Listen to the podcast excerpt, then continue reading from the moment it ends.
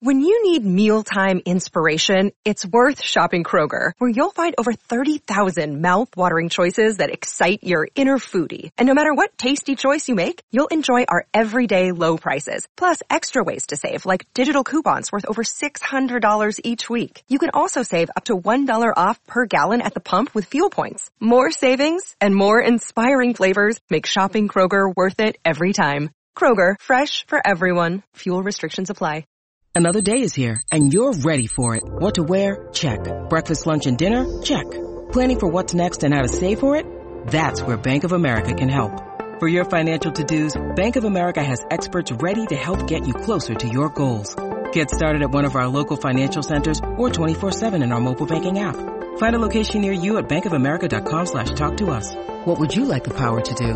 Mobile banking requires downloading the app and is only available for select devices. Message and data rates may apply. Bank of America and a member FDIC. Step into the world of power, loyalty, and luck. I'm gonna make him an offer he can't refuse. With family, cannolis, and spins mean everything. Now, you wanna get mixed up in the family business. Introducing The Godfather at ChumbaCasino.com. Test your luck in the shadowy world of The Godfather slot. Someday, I will call upon you to do a service for me. Play The Godfather, now at ChumbaCasino.com. Welcome to the family. No purchase necessary. VGW Group. Void where prohibited by law. 18 plus. Terms and conditions apply. Hello, welcome to the Snooker Scene podcast. I'm Dave Hendon. Happy New Year. Here we are. It's 2023, 2023, whichever you prefer. There are people saying, well, I don't use that calendar. Well, face facts, it's 2023. And, uh, well, who'd have thought we'd make it this far? Uh, if you go back to your childhood, and everyone listening, of course, of a different age, but uh, to me, certainly, of my vintage, the idea that there would be a 2023 would seem extraordinary. But here we are. We're underway. And uh, later on in the podcast, I will be looking at the matches in the first round of the Masters. That's the first big event, of course, launching the year. starts on Sunday. Um, already looking forward to that. It's a fantastic event. And uh, we're going through the matches. But on that theme, and we'll get to the other emails shortly. Oh, first of all, by the way, I should say thank you to everyone who made it through to the end of the Christmas special that uh, I did with uh, Nick Metcalf and Phil Haig from Talking Snooker. Very enjoyable to be with them again. We didn't mean it to be that long. It was about as long as last year. We we sort of vowed to to, to not make it as long, but you know we just started yakking. And uh, to be fair, we only really skimmed the surface. There was a few few things afterwards I, I, I thought I meant to raise and I forgot. Um, so you know maybe next year we'll do eight hours. But um, anyway, it was very enjoyable. Thank you for for anyone who, uh, who managed to make it to the end. Um, but uh, as I say, the Masters is coming up, and we've had uh, I've had an email from the great Matt Tresco, our dear friend, who you may recall put together the Masters Almanac, very much in the style of Chris Downer's Crucible Almanac. Well, he's updated it. So he said, since last year's edition, there have been some new written sections on the history of the Masters after B&H left in 2003, a longer piece on the history of 147s with a focus on the Masters, and a history on the choices of wildcards and sponsors' choices. Other smaller sections include world rankings of the tournament winners, a history of the trophies, and other tidbits which will delight and horrify in equal measure. Well, I can tell you they delighted me, Matt, and uh, it's free to download. So the, the address is uh, mastersalmanac.blogspot.com. That's mastersalmanac, mastersalmanac.blogspot.com. I'll put a link on Twitter to it. Uh, it's a formidable piece of work, 178 pages, um, and all the stats you could imagine uh, being there. I'll just read one section here. It's called Blackballed. Okay, this will give you a flavour of what's in this almanac. It says in the 2009 final between Mark Selby and Ronnie O'Sullivan, Selby lost four frames on the black. In the 2021 final between John Higgins and Yan Bingtao, Higgins also lost four frames on the black. In the 2001 quarter final between Dave Harold and John Parrott, Harold recovered from 1-5 down to win 6-5, taking two frames on the black, one on the pink, and the deciding frame on a respotted black. So there is a little flavour of what you can expect. Very comprehensive. There's another little sections as well. Uh, here, there's one one entitled "Old Man Folds." Okay, so this is a quote. 30, that's Zimmer frame age for snooker. The standard is incredible these days. Something dramatic has got to occur if I'm to get back here next year. These were Neil Foulds' comments after reaching his last semi-final in 1994. Stephen Hendry, of course, was dominating, and a wave of younger stars like O'Sullivan, McManus, Ebdon and Doherty were breaking through, although perhaps Neil didn't expect the longevity of the next generation. Uh, of course, yeah, I mean, we've now got the, some of the favourites for the title are in their 40s, aren't they? Like O'Sullivan and Neil Robertson, Shaun Murphy, Higgins, Williams, etc., etc. Special players. But anyway, there's a, there's a lot in this almanac, and uh, lots of things probably I haven't even spotted yet. But one thing that did leap out at me, nothing to do with the Masters actually, it was about, here's the thing about the Masters, okay, in the 80s, it was, and I'll talk more about it later, but in the 80s, it sort of stood apart from the other tournaments. It was not run by the WPBSA. It was an independently promoted event. It was obviously just for the top 16. So it was always known as the game's leading invitation event. And it's important to say leading invitation event because in those days there were far more. You had the Irish Masters, the Scottish Masters, various other tournaments as well. This one was kind of top of that list. But it wasn't sort of comparable to ranking events because ranking events were the whole tour. And of course they were new in the 80s and because they were new, they were very much prized. It was a new thing, the, the world ranking list. And here's the thing that jumped out at me, okay? So the UK Championship, I think most people know, began 1977, was not a ranking event until 1984. And, but this is something I, I didn't know and that matters unearthed, presumably from snooker scene at the time.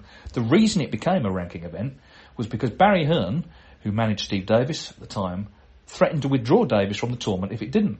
So obviously Steve was starting to win these tournaments and Barry I guess probably thought, well, I, have got the world champion, but I also want want him to be very much the world number one. And how do you become world number one? You win ranking tournaments. So he threatened to pull Steve Davis out if they didn't make the UK Championship a ranking event, which said a lot about the power of both Hearn and Davis in those days, on and off the table.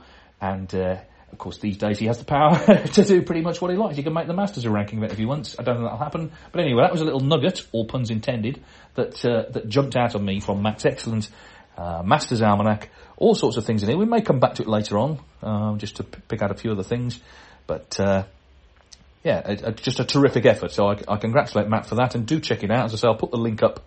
I'll put the link in the what we might loosely call the show notes um, on on this podcast, and also on Twitter. And you can. Uh, I know stats aren't everybody's cup of tea, but frankly, uh, they're mine. And uh, if you want to know anything at all about uh, the, the history of the Masters, it's all in this uh, wonderful tome, which of course can only, I guess, as the years go on, can only uh, be added to. Who knows, uh, 20 years from now, how long it will be. Now, we'll get on with the, the other emails. We had some come in over the festive period. Alan in the Peak District. He writes, uh, I started listening to your podcast over the summer and now never miss an episode. Until now, though, I've never taken the effort to write in. I'm assuming you may be light on material over the Christmas break, so would appreciate an email. Listen, Alan, we're light on material all year. Don't worry about that. There was one week when I, I got so few emails, I was going to read out some spam. One from someone in Nigeria offering me 27 million. I was going to read that out. Anyway, we continue. I listened to the discussion on a previous podcast of Mark King posing naked for a calendar on my way to do some Christmas shopping. Now, I should I should make this clear. Someone emailed in saying that uh, I, we were talking about irrational reasons to dislike snooker players, and someone said that Mark King and Stuart Bingham had, had appeared in various states of undress uh, in a, an appropriate way. Uh, one was in a newspaper, and one was, I think, advertising uh, underwear. Um, but uh, the, the, woman uh, who, who'd seen this said she couldn't unsee it. Anyway, Alan continues. Intrigued, I visited a well-known pop-up calendar shop and yes, there are naked sporting calendars across a range of sports, but not snooker. Got me thinking, is this an opportunity to promote the sport that WST are missing? I know my gran loved her snooker as much for a young Tony Knowles and Jimmy White as the snooker itself. So it got me thinking, could such a naked snooker calendar really happen and would anyone buy it? So we're starting the new year in a very highbrow way here by discussing naked snooker players. Uh, he said, well, I did a bit of research. After all, you did ask. Firstly, you have to rule out those players that clearly wouldn't be up for it, Ronnie O'Sullivan, etc. You also need to rule out those who, to put it mildly, the public wouldn't appreciate seeing wearing fewer clothes. Without naming names, that reduces options quite a bit. Well, in fact, Alan, you sort of do name names by leaving them out of this list you're about to provide, because if you're out in this list, then I think you, you fall into that list. Anyway, Alan continues. From my analysis, he didn't say what this analysis is exactly, but anyway, he says, from my analysis, from the top 32, you could feasibly include in the calendar, okay, now these are the names he's putting forward. Mark Selby, Judd Trump, Zhao Xintong, Jack Lisowski, David Gilbert, Tom Ford, and Jamie Jones. Outside the top 32, possibilities would be Oliver Lines, Alexander Ursenbacher, Michael Holt, and Lucas Kleckers. That gets up to 11. One more month needed. Perhaps Mark Williams will be up to getting naked again. Hope that was a useful contribution to the otherwise excellent podcast. Well, Alan, I think thank you for that in the, whatever research you undertook. I think from from that we can conclude that uh, we don't want a, a naked snooker calendar. but thank you anyway. Now, Richard Radcliffe, he says I've been enjoying the Championship League on YouTube, Matchroom, Multiroom. I quite like the quiet atmosphere here with just the clack of balls, the players' sighs at bad shots, and the referee's quiet statements of scores, fouls, misses, etc. No crowds, little external noise, no commentary. Snooker its most laid back, stripped back format. Nothing like most snooker clubs, I hasten to add, where there's plenty going on. Just to clarify, as I know I'm in thin ice here, I assure you I do like snooker commentary, with yourself and Neil Foulds particularly insightful. Eurosport coverage is my preferred provider. Last point though, and please pass this on to the relevant authorities, the sound from the arena continues between frames and you can often hear the referees talking with the table cleaners or the players chatting after the match. This talk is often banal, but quite enjoyable banter, and yet I've heard no derogatory comments or bad, as yet, I've heard no derogatory comments or bad words in these gaps between frames, but I hope players, officials and table cleaners are aware of the microphones constantly being on. I would hate for someone to get in trouble, oblivious to the fact that thousands, hundreds of thousands, I don't know the stats, are listening in. Equally, I would not want to lose the natural sound of snooker. It's a feature of the snooker internet multi-table setup now, with majority of matches being shown in this way. We're truly sport, sport with our choices and the sheer volume of snooker we can watch. Well, thank you, Richard. Yes, they are aware, I'm sure, of that. Um, and I don't think you'll hear anything untoward.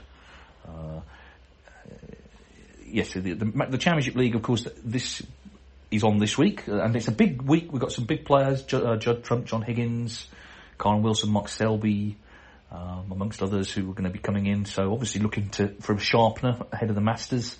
Um, and uh, it's it's no longer available on Free Sports in the UK because Free Sports doesn't exist now. It's been taken over by Viaplay, who at the moment don't seem to be showing it, but you can watch Table 1 with commentary, I hasten to add, on, uh, if you live in the UK, on the Championship League Facebook page. You don't have to be signed up to Facebook to watch it. And Table 2 is live on YouTube, and it's on Matchroom Live as well. So there are various, various ways you can watch it and see who is kind of in form, who's looking good ahead of the Masters. Will it make any difference, actually? One thing I'll say about all that, Stuart Bingham won Group 2 uh, just before Christmas. And if you ever wanted to sort of explain why Stuart Bingham has become such a successful player, that week would tell you because he came in off the back of a bad run. He'd lost his first round match in Scottish Open, the German Masters qualifiers, the English Open. So he was really kind of out of form and a bit down about things. Group one, he scraped through in fifth place to get back to get into Group two. Made a really bad start to Group two. He lost a couple of matches and was feeling down. You know, Stuart loves snooker, and you know, he, struggling a bit. Was actually very down, and he actually said, I don't think he mind me saying, he actually said, you know, I kind of went to my hotel room and sort of lay on the bed and was really down, and I thought, you've got a choice. You either sulk about it and you know lose your remaining matches, go home for Christmas and sulk over Christmas, or you actually try and pull yourself together and do something about it. And that's what he did. He used the positivity, the natural positivity he has he did pull himself together and he ended up winning the group. Um, and no doubt had a, had a, very enjoyable Christmas off the back of it because he knows he's got the winners group to look forward to. Uh, he maybe would have liked to actually have played this week ahead of the Masters, but the point is he, he found something when he had to. And that's what the great players do, the great champions of the sport. So I just wanted to mention Stuart because uh, he, he, showed great attitude there. The thing about the Championship League, the days can be long, particularly if you if you're coming into a group after the first group you've been in. It's four days, and you do see players crack up a little bit. They kind of get fed up a little bit of it, and you know it's going on a bit too long. But he wasn't like that. He was the opposite. He actually turned it round, and uh, I have to say uh, congratulations to him for that. Uh, now then, John Hill. He says, I'm a very recent convert to your podcast, wading my way through the back catalogue. My particular highlight so far is Alan McManus's impression of Alan Hughes. This was a few weeks ago on the uh, Snooker Bingo. With the recent announcement of the lifting of quarantine restrictions for visitors to China, do you think there's a chance of any events being hosted there in this calendar year? Secondly, does Phil Yates have any plans to write a snooker related book? I thoroughly enjoyed Clive's book about the rise, fall and rise of snooker history, snooker's history, and I feel Phil could continue the story into the Barry Hearn era as that has settled somewhat. Uh, well, on that score, I don't think so. No, I think Phil did start writing a kind of autobiography as such during the lockdown, but I'm not quite sure what became of it. Um, but on the on the China question, yes, I mean things are looking up. Certainly, um, they are starting to open up. I think there's going to be more uh, sort of uh, decision taken in March. I believe Phil Haig has done an interview with Jason Ferguson, the WPBSA chairman, on the Metro Online, which is worth checking out. Jason is cautiously optimistic, which I think is all you really can be. Um, I think it's important to be optimistic. I think it's also important to be cautious and not um, raise hopes too much, but they, World Snooker are looking at getting events back on there in the summer, which obviously would be good news. Um, now, the one other sort of factor that is nothing to do with COVID is this business of the Chinese players have been suspended, um, and if if sanctions are handed down, if punishments are handed down, will that affect actually the way snooker is seen in China? We don't know. What we do know is that things are progressing pretty quickly, and I was told end of February we might get some sort of resolution. We'll see. When lawyers get involved, it takes longer. But I would hope it's sorted out before the World Championship because obviously players have only been suspended, they're not being found guilty of anything, and there may be people who've done nothing wrong who, you know, should be playing in these tournaments. So I think it's in everyone's interest that this is sorted out quickly. Jason did talk about that as well. Um, and he's of the same view that, you know, these things need to be, need to be addressed quickly. Um, but obviously also thoroughly. So, in terms of going back to China, do I think we'll be back this year? I hope so. I think it's it's more likely than not, actually. But that percentage, you know, will vary. I suppose, you know, the likelihood against the likelihood of not going will, will vary as the year goes on. At the moment, it's looking pretty good, but things can change.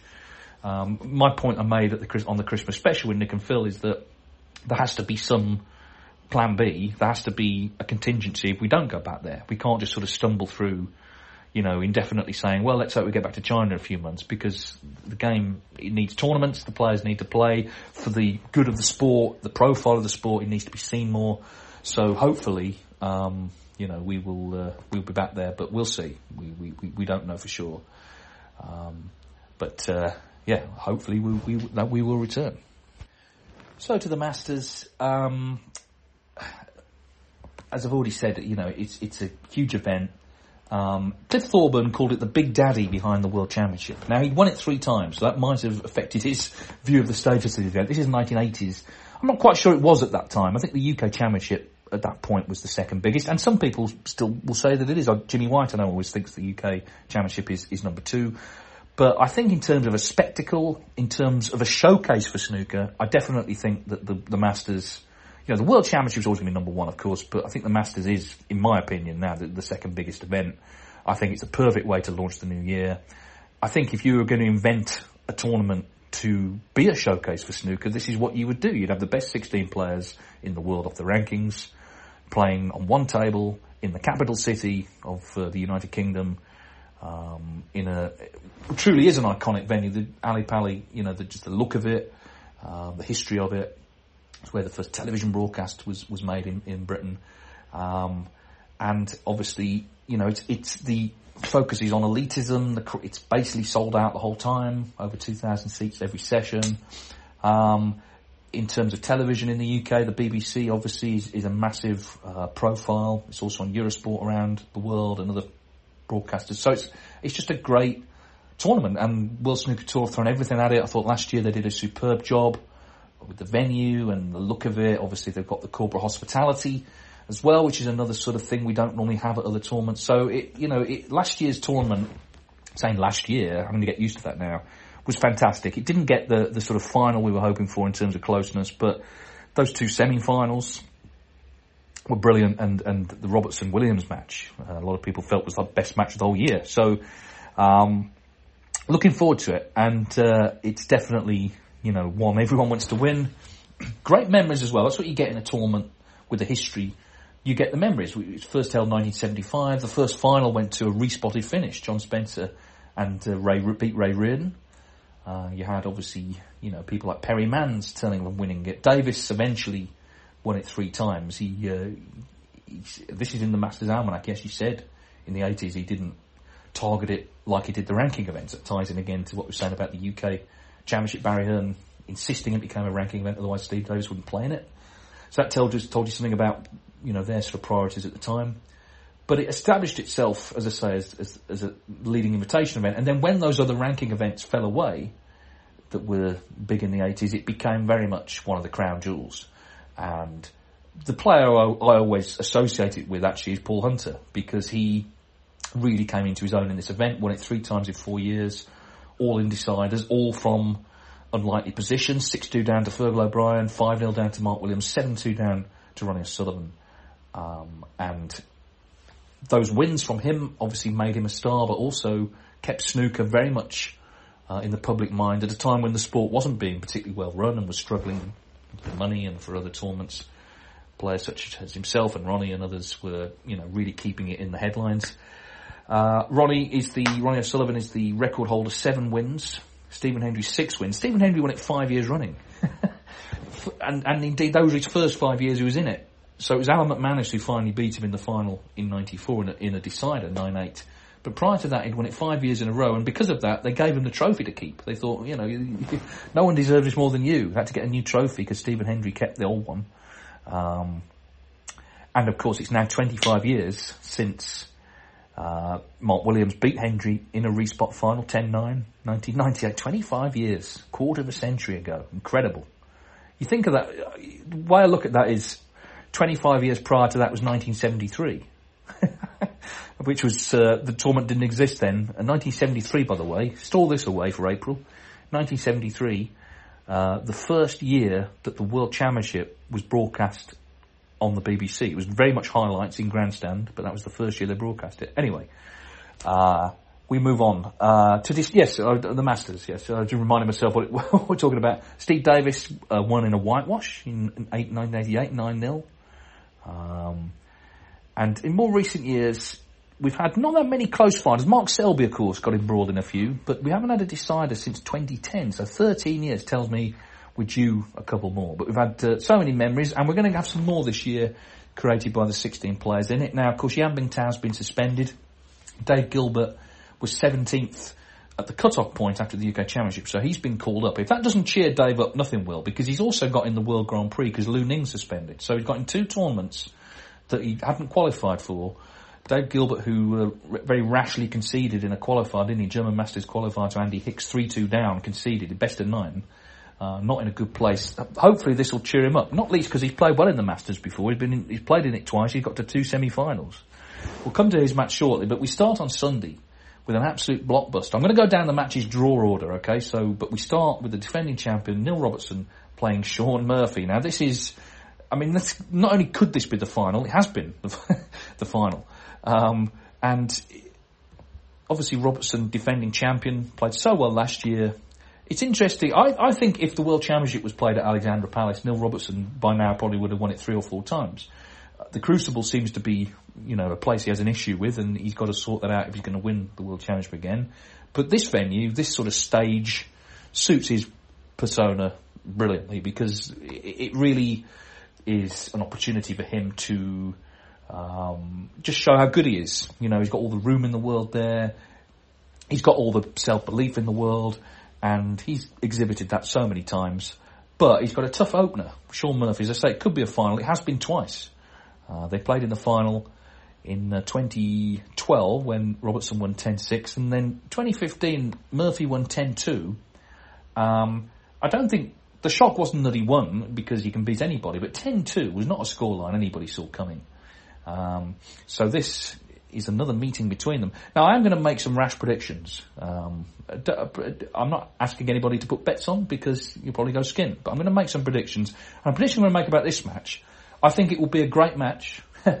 not sticking my neck out exactly there, but I think it'll be close. And I think Murphy can win that match. He won't be the favourite, um, but there's just signs that Shaun Murphy just started to come back into a little bit of form. He's played well the UK Championship, for example, he played well. I thought he played quite well in a couple of the home nations, and you know, in those short matches, didn't quite get the results he was looking for. But and it's not because Robertson's defending champion. I just get the feeling that Shaun Murphy can turn him over there, and uh, that could be the start of maybe a successful second half of the season for Murphy, which he needs because at the moment on the end of season rankings. He's projected to lose his top 16 place because, of course, those world final points are coming off from two years ago. So, um, yeah, I get the feeling that uh, he could win that. So that's uh, one for the Murphy column. The winner will play the Kyren Wilson or Stuart Bingham. They played last year in a fantastic match. It really was. It probably wouldn't have leapt out before the tournament as uh, sort of match of the, the round, but it, it, probably was actually the best match of the first round last year. Kyren won uh, 6-5. Um, and, uh, you know, he's always tough to beat, of course. He, he's looking to land one of the real majors. Of course, Bingham did land the Masters three years ago. That was the last one before uh, the lockdown, the first one with all the sort of corporate seats and everything, he beat Ali Carter 10-8, played superbly. Um, he did beat Wilson in the uh, in the World Championship last year, 13-9. Bingham's form, as I say, hasn't been good in general, but that Championship League, and just as I say, not not the fact that he won the group, the way he turned it round, that may actually spark something in him, and he's sort of due a good run in a tournament. I think he's a player who does go quiet now and again, but but can equally come good now and again. So I think Wilson will be favourite, but once again, I'm I'm I'm not going to go by convention. I'm going to tip Stuart Bingham there. I think again potentially close, but I'm just uh, just going to give Stuart Bingham uh, the nod there. So uh, Murphy v Bingham it is in the quarterfinals. Mark Allen, Barry Hawkins is uh, the next match. Now, of course, Mark Allen's been on this great run. It's been interrupted, obviously, by Christmas and the New Year, which can't be helped. The thing I always think about purple patches is how long can they last? Because at some point, it's going to kind of not come crashing down, but there's maybe a, more fallow period. That's just the natural way things work. Hawkins, of course, has twice been runner-up, including last year. He lost to Neil Robertson quite heavily, not as heavily as he lost to, to Ronnie O'Sullivan in 2016, but uh, didn't quite find the form in the final that got him there. But of course, he'd had some great wins along the way. He beat Selby, he beat uh, he beat Murphy, he beat Judd Trump along the way last year. So I mean, they're proper wins, aren't they? As you would expect in the Masters. Um, Mark Allen, interestingly, has not won a match in the Masters since he won the title in 2018. He's lost first round the next four years, three of them in deciders to Brecel, Higgins, and Trump, and, one was uh, six-one to Dave Gilbert. So that's quite unusual, really. Of course, he had a fine win over Kyren Wilson, 10-7, 2018. Not won a match there since. I do, however, and this will be, I'm sure, really good news to Mark. I do, however, favour him to come through. I like his attitude right now. His attitude is, I'm doing well, but I want to do better. I want to keep improving. I want to win everything, and that's you know a great attitude. And, and he's you know having a terrific season, three finals. Was just in the semi-final of the Scottish Open, sorry, the English Open before Christmas. You know, so he's kept up the momentum, and um, I think he's going to be very dangerous in this tournament, and uh, I do favour him. N- nothing against Barry Hawkins, but I do favour him there to come through. Last match in the top half, Judd Trump against Ryan Day. Uh, is Trump in a slump? Um, Uh, it's not only rhymes, it maybe just is a question about his form at the moment.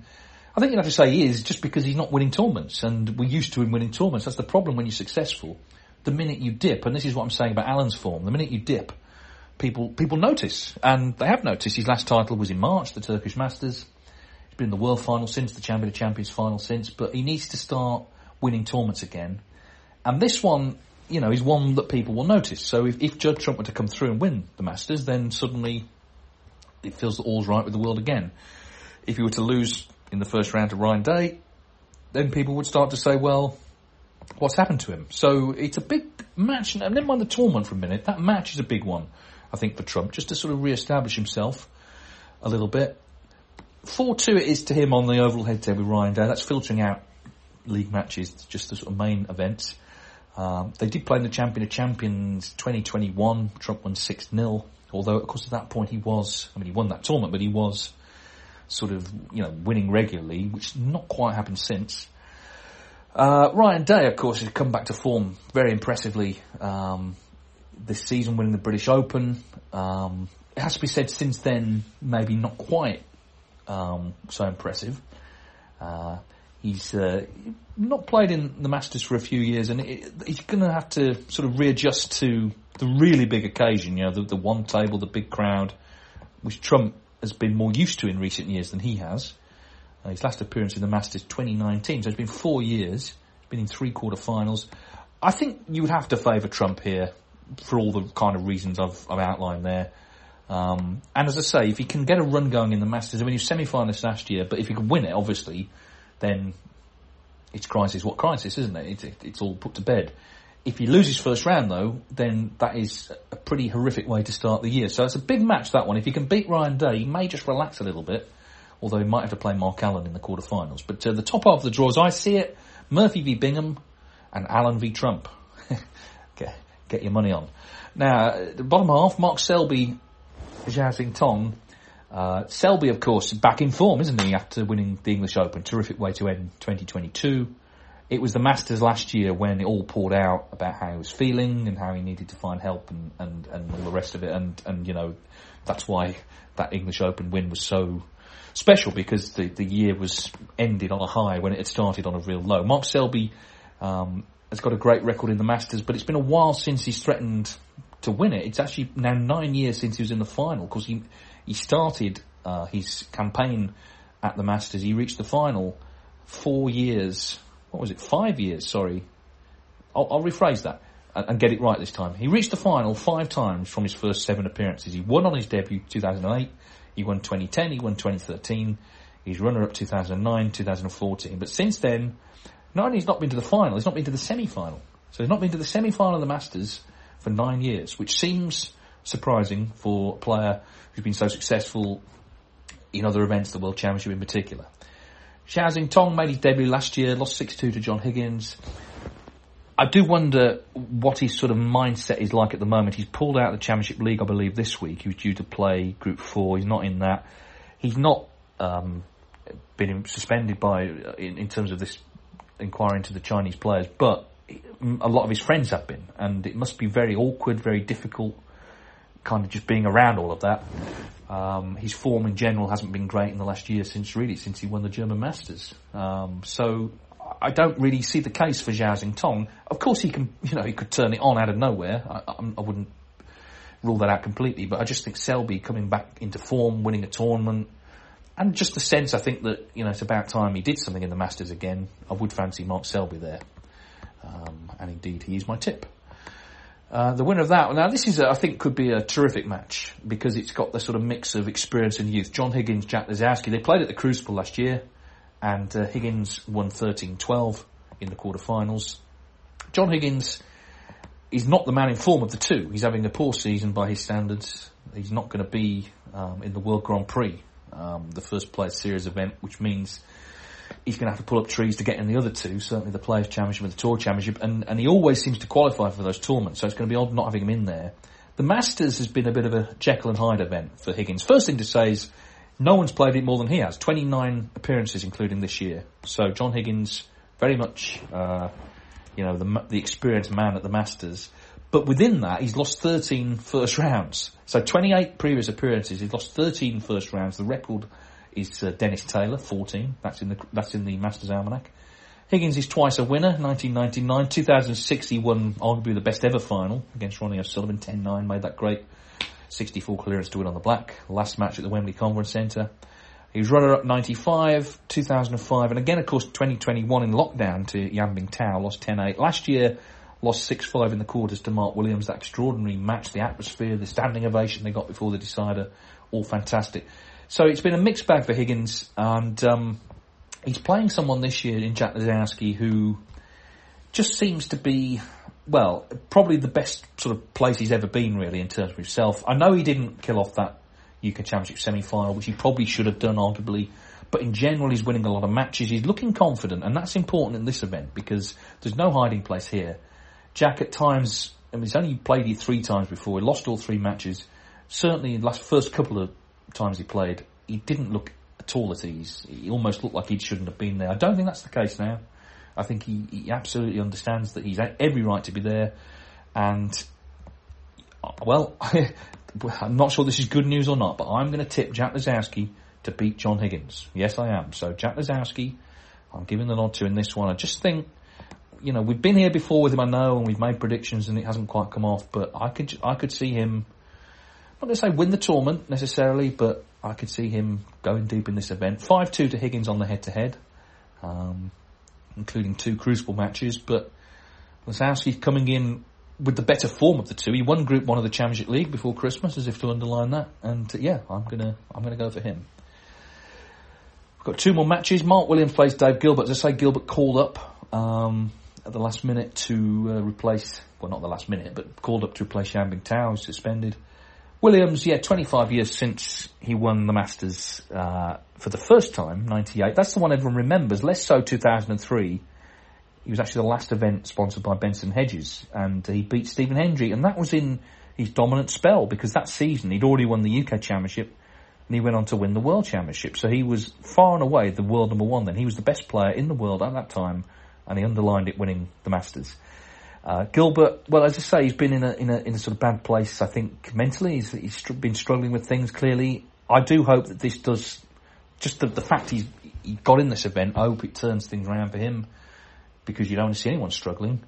Um, and as I say, he's been he's played in it twice. He's got to two semis. One was in lockdown, but the first year wasn't. It was at the Ali Pali, uh, 2020. Um, I always remember these two. They played in the World Open final, and uh, Mark won in the decider. Dave was nine five up, had chances to win. Mark beat him 10-9.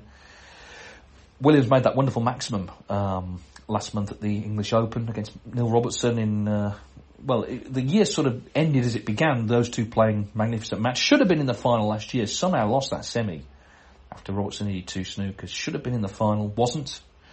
But he took it on the chin as you'd expect. I'm favouring Williams there. I think Mark Williams will win that match. I just think there's a lot to be said for experience. And uh, speaking of which, our last match features the record holder at the Masters, Ronnie O'Sullivan, seven titles. And he's up against Luca Brecel, who's returning for the first time in a few years.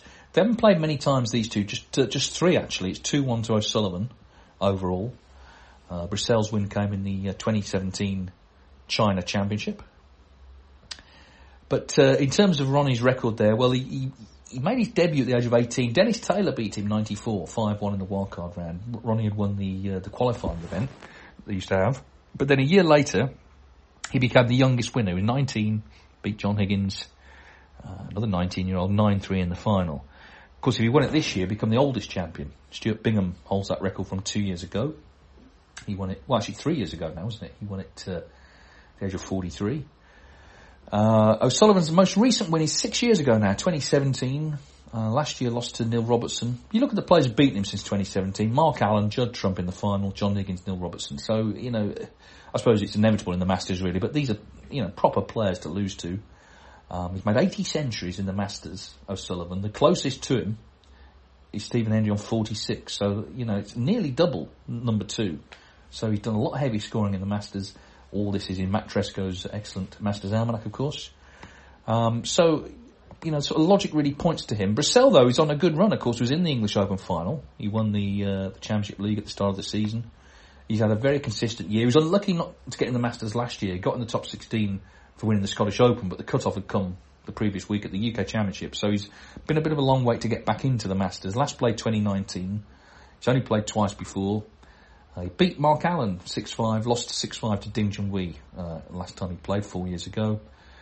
Um, and of course that uh, victory over O'Sullivan in that uh, 2017 China Championship, that was on the way to winning the tournament. I have to say though, I, just find it very difficult to go against Ronnie O'Sullivan. I know it's quite a boring sort of choice in a way, but he is world champion, he's world number one, he's the, the all-time record holder there. You'd have to be brave, I think, to go against him. Not, not to say that Luca can't beat him, he can but I just feel you've got to go for Ronnie. So my choices then for the quarterfinals: Shaun Murphy against Stuart Bingham, Mark Allen against Judd Trump, Mark Selby against Jack Lisowski, Mark Williams against Ronnie O'Sullivan. I'm sure the question everyone's asking now is who's going to win it. well, I don't know, but I'm going to make a wild prediction, and this could either be the prediction of the year or egg on face immediately because it involves the first match. I'm going to go for Shaun Murphy. I think Shaun Murphy has just been showing signs, good signs of coming back into form, and I think he. You know, he definitely got the chops to win there because he's won it before. We know that 2015, um, and you just feel it's a, it's about time he, he came through and won something. Last year, I know he was in quite a bit of pain. He had obviously health issues, um, but I just get the feeling hopefully health will be all good. I just get the feeling he's going to win something soon, and why not this? He's he definitely got the self confidence at that at that tournament to stand up to it. Likes the crowds, likes all the interaction. We saw that at the Crucible two years ago. Um, so Shaun Murphy, he's my tip. Uh, I'm not entirely sure what, what the odds are. In fact, I'm going to check that. Now, people will be saying, why don't you do this before you came on? What are we supposed to do while you're looking it up? Well, talk amongst yourselves. Let's have a look at this. Where are we? All sports other podcasts would edit this out, but you know, I, I, I, like to be real. So here we go, the Masters. I haven't looked this up beforehand. What is he for the winner of the Masters? Ronnie O'Sullivan seems to be the favourite. Uh, Ronnie's just about the favourite. Shaun Murphy, I'm seeing here 33 to 1. So 33 to 1. I'm not advising people to put money on, but he's clearly regarded as a kind of outsider based on those odds. But uh, not least because he's playing Robertson round one, I suppose. And listen, Neil Robertson could wipe the floor with them. We don't know, but um, certainly if Murphy wins that, those odds are going to tumble, and people will be saying, "Oh, I wish I got on when it was thirty-three to one." So I'm going to end. Um, oh, by the way, enjoy the Masters, everybody. It's a great tournament, and um, you know, a great way to, to launch the year. And it's on BBC, Eurosport, Matchroom Live, and various other platforms. Uh, I know that uh, we, we hear correspondence from around the world. People, it's not always as straightforward to find the action as, as is kind of said by by World Snooker. But hopefully, wherever you're listening to this, you can find it and you will enjoy it. I'm going to end the podcast. It's the first of the year by making some wild predictions and, and also some hopes as well uh, for the year ahead. Used to be a thing, Old Moore's Almanac. Old Moore's Almanac. This is more like Old Bore's Almanac, uh, if you will. I'm the old bore in this. Um, but uh, my, my predictions, I'm going to just make three predictions off the top of my head. Um, and fast forward to the end of the year, you, people will be sat either laughing down their sleeves saying, what do you know? Or they'll be saying, oh, listen, he, he was, he had his finger on the pulse. So these, I'm going to make three predictions, things that will happen this year. Number one, okay, settle back. Number one, there will be a professional event announced in the United States of America, the first ever. That's number one. Number two, John Virgo and Dennis Taylor will continue to commentate for the BBC past the World Championship. Okay? And number three, on a similar theme, the BBC will sign up a fourth tournament. I'm not counting the Welsh Open, I'm talking about network television. They will sign up a fourth tournament.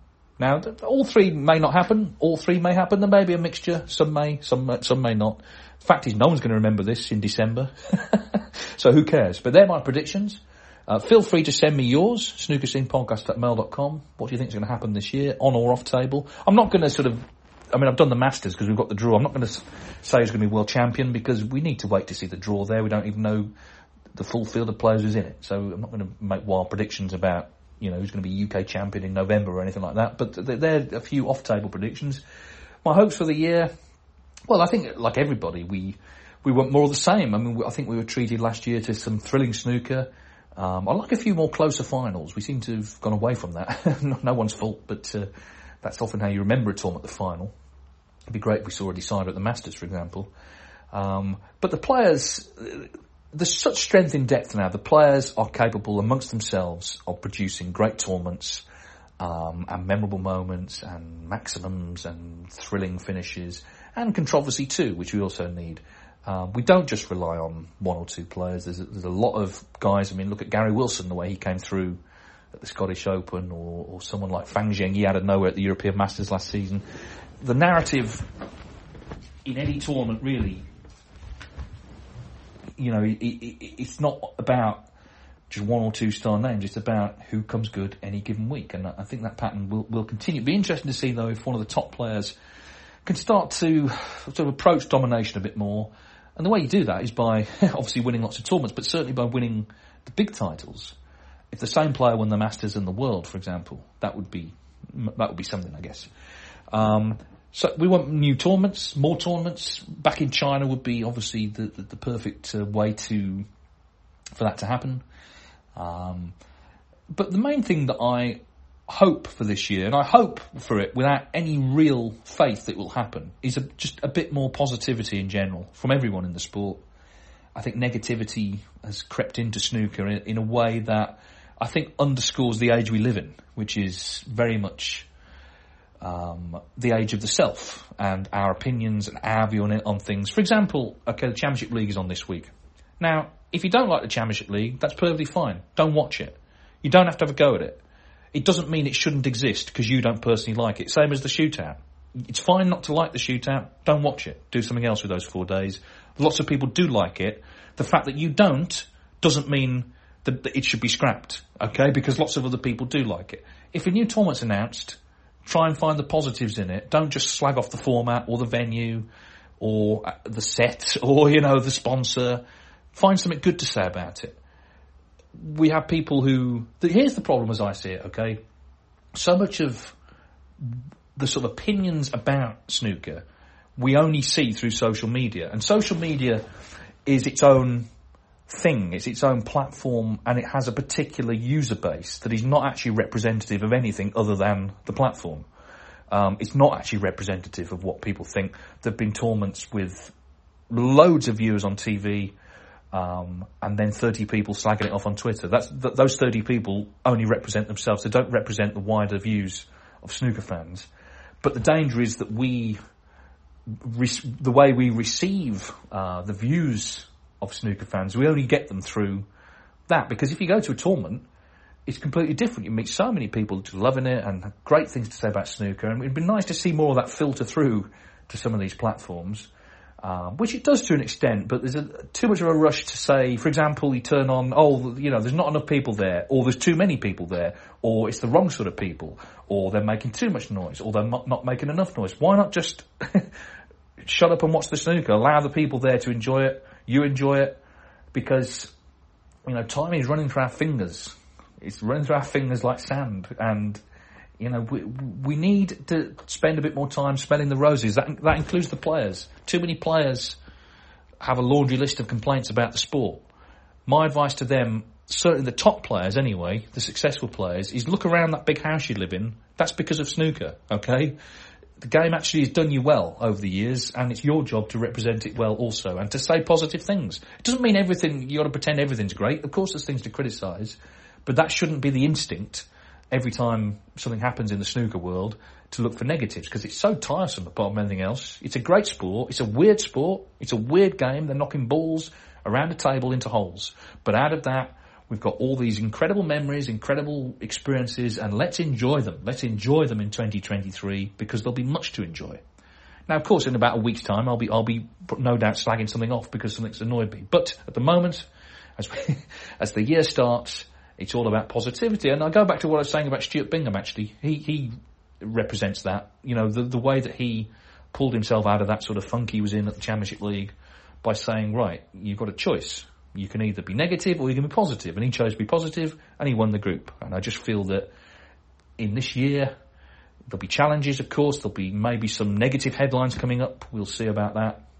But overall, it's a great sport, and I'm personally um, still really delighted to be part of it. And uh, this podcast hopefully will reflect uh, the views of snooker fans. And we get so many great emails here, and then 90% of them are all very positive about snooker. So I'll continue to read them out. And as I say, if I don't get any, I'll be reading out the spam. Do feel free to uh, ask for my bank details in exchange for $57 million. Rather ragged end, uh, but that's it. So the Masters is coming up. Um, Happy New Year again. You can email us, snookerscenepodcast at mail.com. Thanks again to Matt Tresco for the almanac. Do check that out. And we continue. We continue into 2023. Um, only 51 weeks to the end of the year. Goodbye bye. Sports Social Podcast Network. It is Ryan here, and I have a question for you. What do you do when you win? Like, are you a fist pumper? a woohooer, a hand clapper, a high fiver. I kind of like the high five, but if you want to hone in on those winning moves, check out Chumba Casino. At ChumbaCasino.com, choose from hundreds of social casino style games for your chance to redeem serious cash prizes. There are new game releases weekly, plus free daily bonuses. So don't wait. Start having the most fun ever at ChumbaCasino.com. No purchase necessary. VGW. Void were prohibited by law. See terms and conditions. 18 plus.